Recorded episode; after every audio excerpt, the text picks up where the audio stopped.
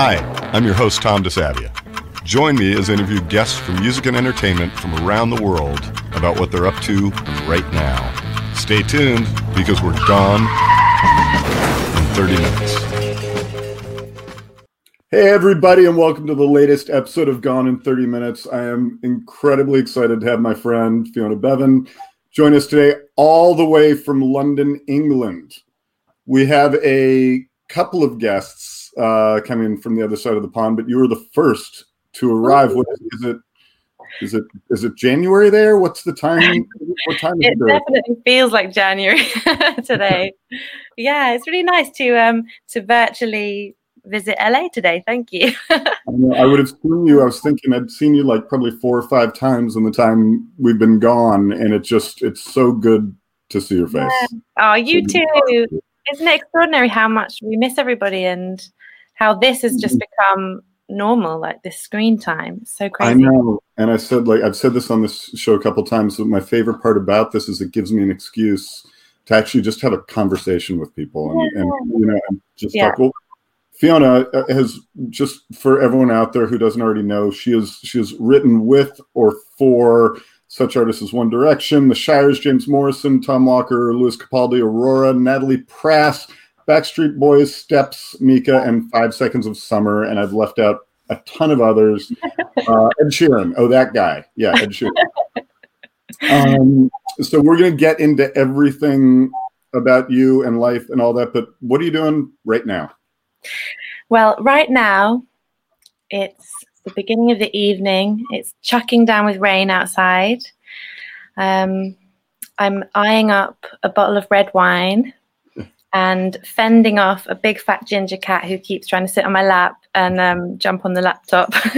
Not fending off the cat with the bottle of wine, though. There's nothing like called the great weapon. okay, how is it? How is how is the rain? Are you a rain person? Do you like it? I I'm a rain survivor. rain survivor is, is it. I will yeah. Tolerate rain. I was looking as as one does during this time. I was looking at different places to live.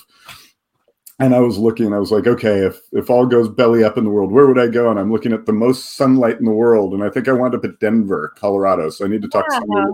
Yeah. I would have thought LA was up there though, surely.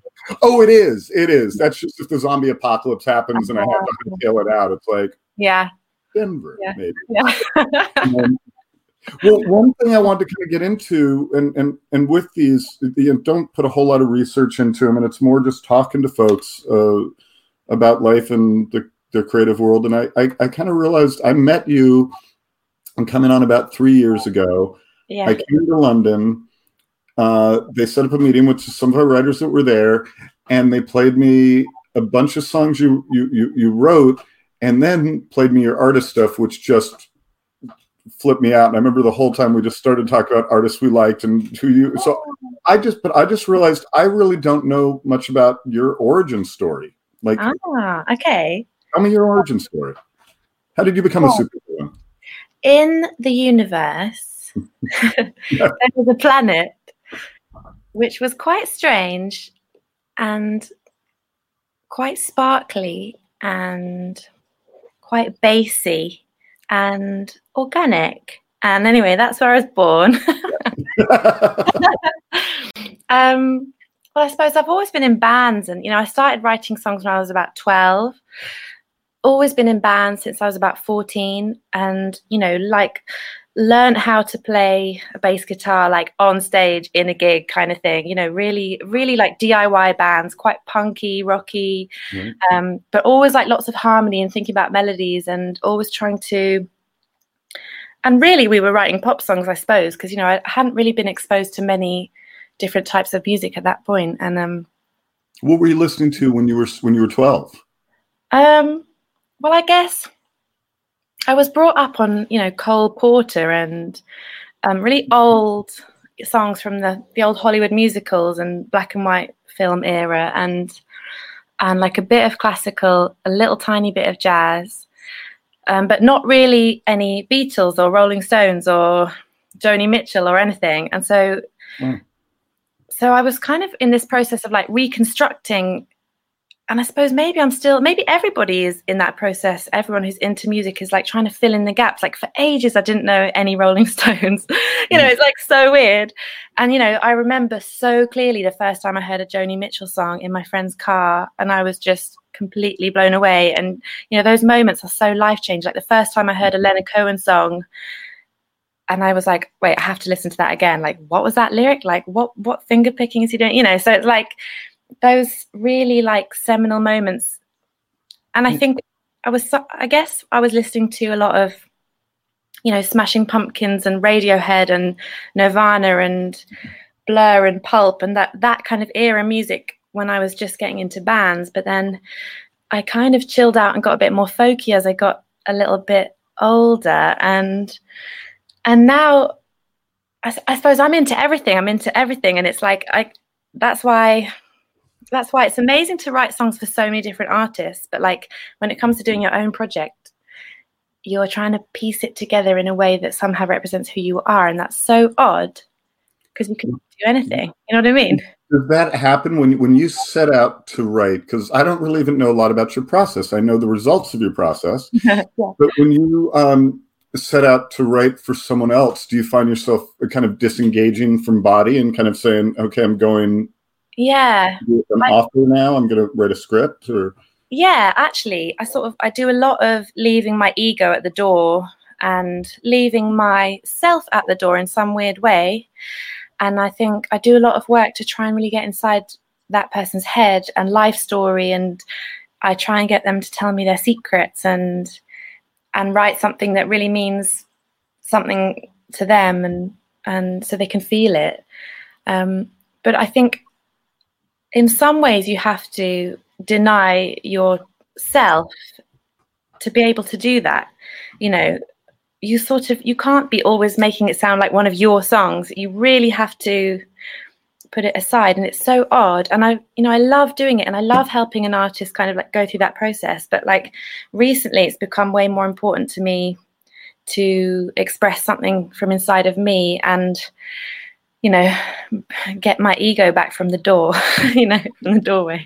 Do you mean do you mean recently, like in COVID time? well, yeah, I suppose like yeah, I started writing an album. I mean, I'd already definitely started like a year ago, like last summer, but I think during COVID, you know, I tried to do a few Zoom sessions with people, um, but it was just so awful, and it was such a I was already trying to like go deep inside production and learn a bit more and get a bit better. I suppose it was just an amazing time with no FOMO of like anything happening to just mm. completely dive in and like like actually try and record some of these songs I'd written for myself and then write some new ones as well. And so now I'm like way closer to finishing an album. It's extraordinary. And I mean, I don't know how it's it's just tiny piece by tiny piece, but now I'm looking at a whole and thinking, okay, it's almost like it's almost an album, you know, out of such dark times, you know, it's so odd that something bright and shining has happened. Well, it, it is and it isn't. I mean, and that's one of the things I think, you know, I've been finding that in a lot of these discussions and just discussions with people there's there's almost a guilt to finding a silver lining in this because look the, yeah. the situation is is is horrible and it's dire and it's it's sad and we all find ourselves bursting into tears or fits of rage yeah, yeah. and in between that there are things and i mean it, the, and i think a lot of people have found this this reconnection with family or reconnection with friends or reconnection with a hobby and you know, the other day I, I, read a great article saying Fender sold more guitars during COVID than they have in their entire history. Wow. Yeah, right? So great. So, so well, and so going back to your thing, I mean, what because I, I, ask a lot of people this because I think it's important for listeners too to this and, and everyone to just sort of come together in this sort of group therapy session. Yeah. when, when the first happened, I mean, were you blocked? Were you just like yeah, I mean, I was in total well for a little while i was in total denial like i wouldn't even buy a mask. I just didn't go out. And then and then we went into proper lockdown so we couldn't go out anyway. And i was still when they kind of eased lockdown i was like okay i guess i better buy a mask. But you know like i i was definitely really blocked. And i made it sound like just then i just made it sound like i was really inspired. But in terms of writing it took me a really long time like weeks and weeks before i could really write something especially write something about what was going on. Like i hadn't really processed it yet. Mm-hmm. and um and i think the feeling i've never felt such collective stress and anxiety and depression from like everybody i know you know like everybody i know like was was going through something awful and their job was on the line and or they were totally on their own. And like every musician i know was just like totally freaking out all the gigs were cancelled you know it was just like it was really apocalyptic wasn't it and yeah. i think it's quite shocking and i think it, it is trauma and we've been through it together but everybody's got their own different experiences of it and um, you know i've lost a couple of people that i know as well during this time from COVID, and that was really shocking. Like people my age, you know, and mm. that was really shocking. So then you're like, what do I believe? I've been reading a lot about fake news and trying to work out like what you know.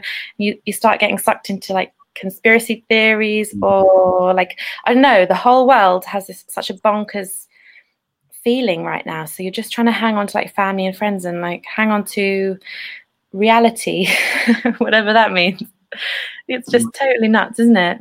My friend, uh, a songwriter that uh, it was like my kid brother, this guy named Richard Edwards, said to me once, he's like, it's really unusual watching everyone you know go a little crazy. Yeah. And and, and I, it just really resonated with me because I think it was at a point when I was uh, like texting with him and going like, ah, you know, this is yeah. yeah. But it, it is. It's such a um, it's such an interesting. And then you you you had those moments too where you where you did have moments of pleasure, moments of laughter that then yeah. you felt guilty about it. And I was saying to someone sort of like, I mean, not to go to an incredibly dark analogy, but when my father died, it yeah. was only my dad that died. So all my friends were there to help me out. Everyone was there to like prop me up and to cheer me up and to to uh, keep me going. And this was like everybody's everybody's pop went, and no one yeah. could really help each other for a while. Yeah. And I want to go into the positivity of it. So then, did, did yeah. you have like, was there a moment where just you got hit and you were like bound of creativity? Were you writing with someone? Were you alone? Like, what point did it sort of lead you back in? Well, quite an important thing that happened really near the beginning of lockdown was um, so I was living with, well, at the beginning of lockdown, I basically started living with a singer songwriter called Adam Beatty and a cinematographer called Simon Minette. And we basically formed this little bubble. And um, and because gigs were just starting to turn into live streams and there were a few people trying it out, we did a couple. And then I was like, I've got this red curtain. Maybe we can try and like nail it up onto the wall. And I was like, Simon, have you got any, um, have you got some nails? And he was like, okay, hold on. Bring the van to this address. And we were like, what? And he filled up the van with all these like movie set lights and dolly tracks and movie cameras and like red velvet curtains, like you can see in the background, yeah. like fairy lights. And we basically made a live stream theater studio in the house. So this whole room is like, yeah, it's a it's a theater um, with like studio sound. So we plugged it all in. We every week we just spent hours and hours like researching how the hell to live stream and like things like bit rates and like very exciting things. well, that that wipes off the question. Where have you been doing those shows yeah. from? Wow. Yeah, yeah.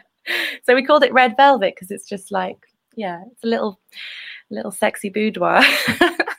it's cool. How was it? How was it for you to do? Because it's funny. I I've, I've, watched several of them, and and oh, you, you. you able to, but you were able to connect to an audience and which yeah. is like a really challenging thing for some people yeah it was really hard at first but i think as soon as we worked out that you have like an ipad or a phone really near like right next to you so you can actually see comments and then you can mm-hmm. ask people a question and see the re- replies and actually engage with people that's kind of a strange knack but once you once you start doing it you realize it's actually way more interactive than a normal gig and someone will go someone will people are quite um, uninhibited and they'll go oh my god i'm crying. This reminds me of this moment or like or love this one or like you know or they'll tell you something funny that's going on in their house or so it became like a really sweet sharing thing. And then loads of people started making friends on the comments.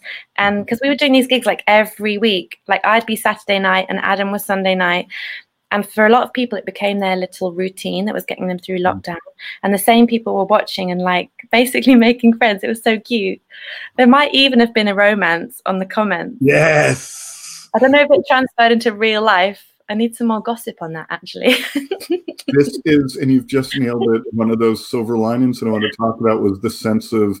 I was watching uh, my friend Rhett Miller, friend and your fellow Concord writer, yeah. um, started doing them right. Away. He just had his hundredth show, and and when I started, the first one I watched was literally, I think he did it on the thirteenth of March. It was right away, wow. and sort of motivated by panic, sort of like, yeah. oh my god, yeah. my tour just got canceled. What am I gonna do? Yeah. And I just sat there on the couch, just sobbing, just going like, oh my god, this is beautiful and awful, and it made me feel good and rotten. And yeah. then it, I found this community started to grow, and every time I went in there, it was these same group of friends, and and yeah. and it did. It became this really comforting thing. I love. Yeah. I had no idea that was in your home. Yeah, it's mad, isn't it? I'm never going to take it down now. This is it. No, it's got to stay. Got to stay.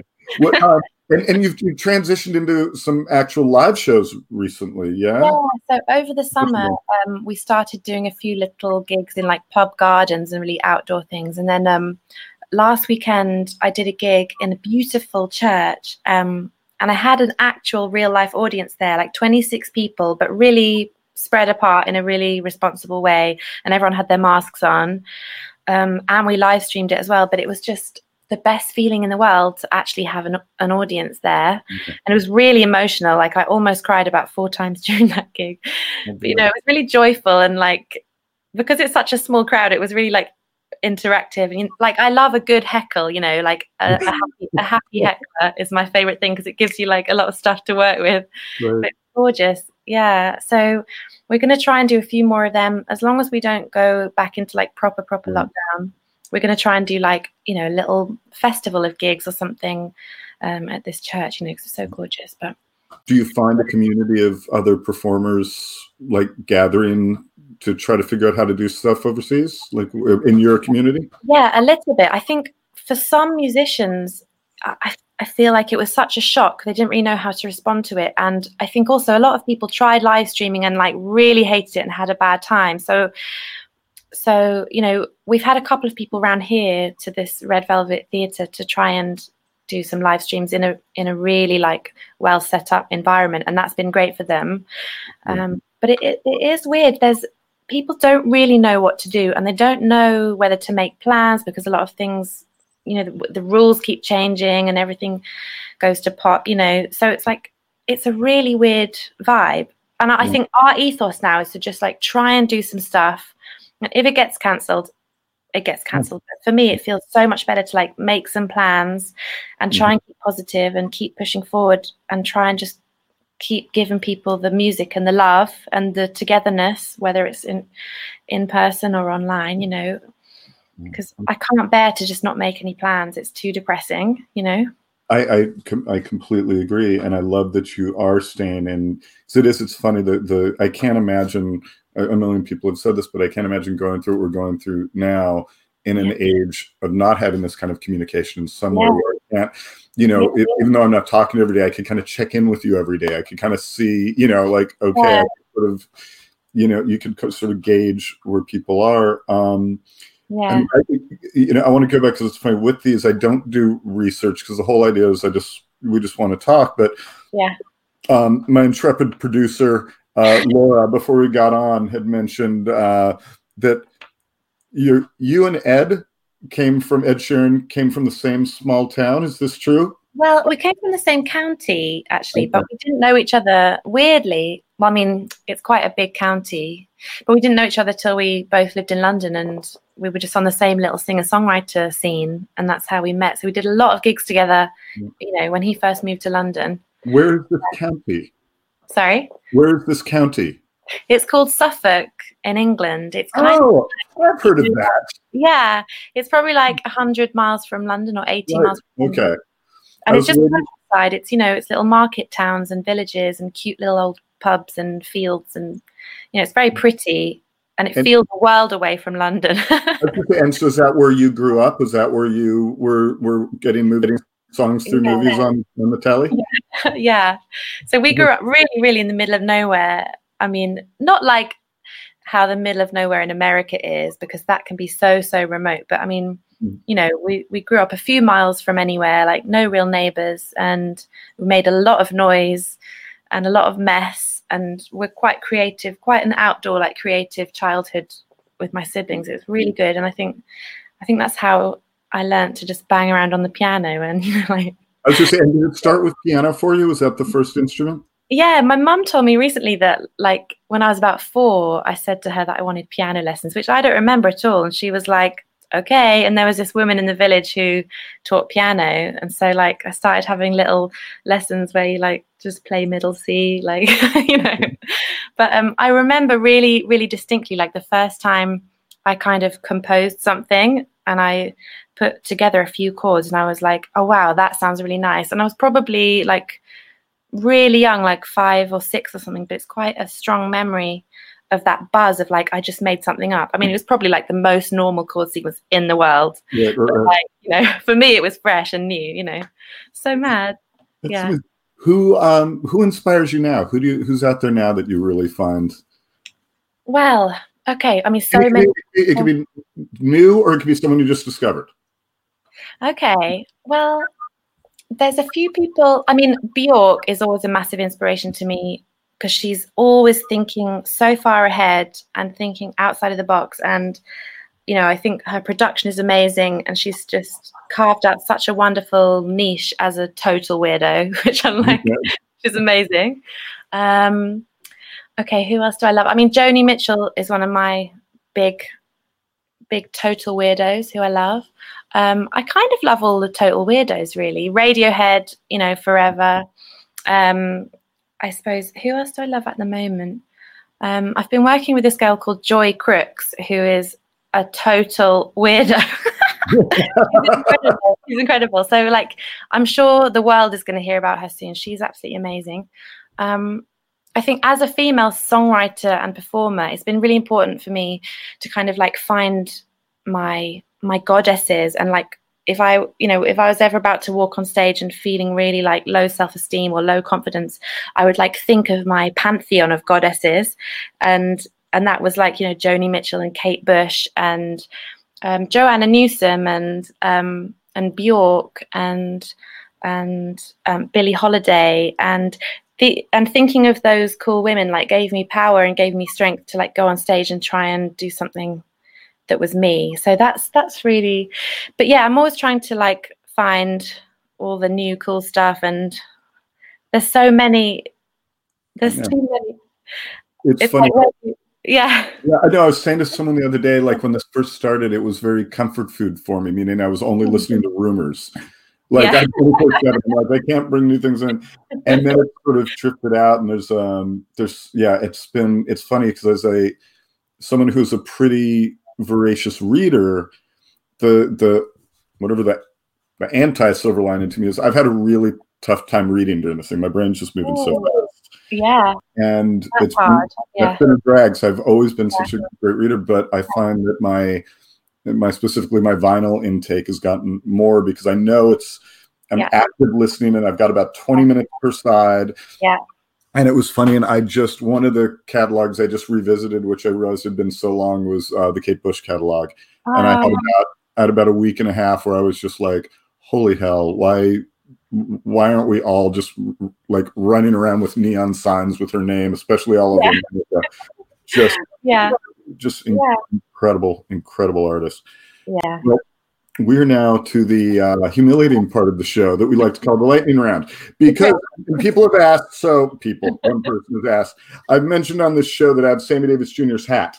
Wow. Uh, it's, it's, true it's true. It's an abercrombie and fitch hat. I don't know when from my buddy mark hutner who works at uh, ascap about mm, years ago gave it to me for my birthday went to an estate sale and i've had it sitting there and now i feel to use and since you grew up on basically music through movies. Yeah. Important to tell you the story. So I'm just to ask you a bunch of questions. Sort of, uh, word association, and and you can pass, answer, and we're just gonna go pass. If you had to choose one animal to help you in a fight, what animal would you choose? Quickly, go. Raccoon. Raccoon.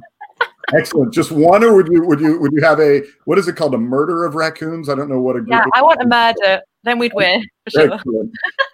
Uh, what kind of cult would you like to start? Oh, really free love, um, and like just totally hippie. Maybe no corruption though, unlike a lot of cults. Just like so hippie. Yeah. Maybe no corruption. uh, what fictional character do you wish you could meet? Oh. Fictional. Oh God. No, come on, you're on. Wait, um, You're on live from 30 minutes. Everyone's waiting for your answer. Dun, dun, dun, fictional character. I don't know. I sort of want to say God. That's a good one. I would- would probably be John McClane from Die Hard, which I'd put in the same category. um, I like asking this question of, of folks just because uh, can you pick something up with your toes? I definitely can. Do you want a demonstration? We're an army, but good to know. I've had a couple of people recoil and know, oh, first celebrity crush. um, I think it was Will Smith actually. Excellent. Yeah. Oh, this will go into what celebrity do you admire and why? Um. Oh. Um. Well, I think Greta Thunberg is amazing. I mean, she's become a celebrity because she's so amazing. Yeah. Um. Yeah, she's who sprang to I, mind. lo- I, I love that. I love Yeah. that. Yes. Plus one. When was the last time you stayed up past four in the morning? Uh, about two nights ago. That's why I've got these little squidgy eyes. Every bed, like my dog's confused. It's like nine o'clock. I'm like, well, and we just we just head off. Uh, ask permission or beg forgiveness. Hmm. I'd probably ask permission Okay. because I don't like to beg. um, are or were your grandparents mildly rude? Yeah, Okay, in a positive way, whether they knew it or not. Yeah, some in of them. sort of an admirable rude way, or in a Um, I guess my grandpa was very funny. I don't know, and I suppose sometimes one of my grandparents would do that thing where they were kind of like a little bit. They would say things that were a little bit off, and you'd be like, it, and it wasn't a joke, and you'd be like, "Uh, I don't think you can say that, you know. So yeah, rude. Yeah. good, perfect. Good. What's the best type of cheese? What's that? What's the best type of cheese? Stilton. Stilton. Blue, blue, call. blue, blue. Like dirty, filthy, moldy cheese. Yeah. Yes. First album you bought. With your own money. 19, uh, it was Ash, 1977 Nice one. album. Yeah. Good album. London is so much cooler. What's one song you wish you wrote? um.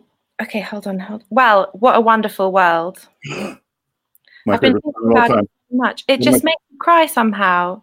Even though all the words are really like positive, but it's just like, oh, it's so achy. God. I knew I loved you.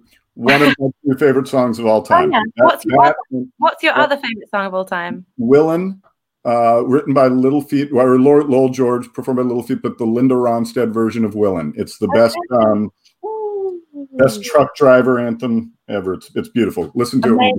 you're. Willin. Okay, I will. Yeah. Um, okay, I think I got time for. We got thirty seconds. Let me see how many I can get in here. Uh, if there's a spider in your house, do you kill it or set it free? A What in my house? Yes. a what? Do you kill it or set it free? Kill what? The spider. A spider. Oh, I set them free. You set them free. See, you weren't lying about your cult. Um, uh, if you could have one superpower, what would it be? Invisibility. No, it, I would live forever, but young and hot. and I'd be so rich as well, just like so rich, but kind. Kind but rich. But you just rattled off like eight superpowers. All right, you know what? I mean, we're done. We're gone in 30 minutes. Fiona, thank you so much for Ah, being here. For having me. It's so So good to talk to you. And uh, let's have you back soon. This was really fun. Yeah, I love that. I'm going to put on my hat now. So I could exit not looking as much like a uh, super villain. There we go. That's great. There we go. Yeah. Thank well. you. Thanks, so everybody. see you. Lots of love. Bye. Bye. This show was presented by Craft Recordings. Thanks for joining us for Gone in 30 Minutes, produced by Laura Sias. I'm your host, Tom, and we'll catch you next time.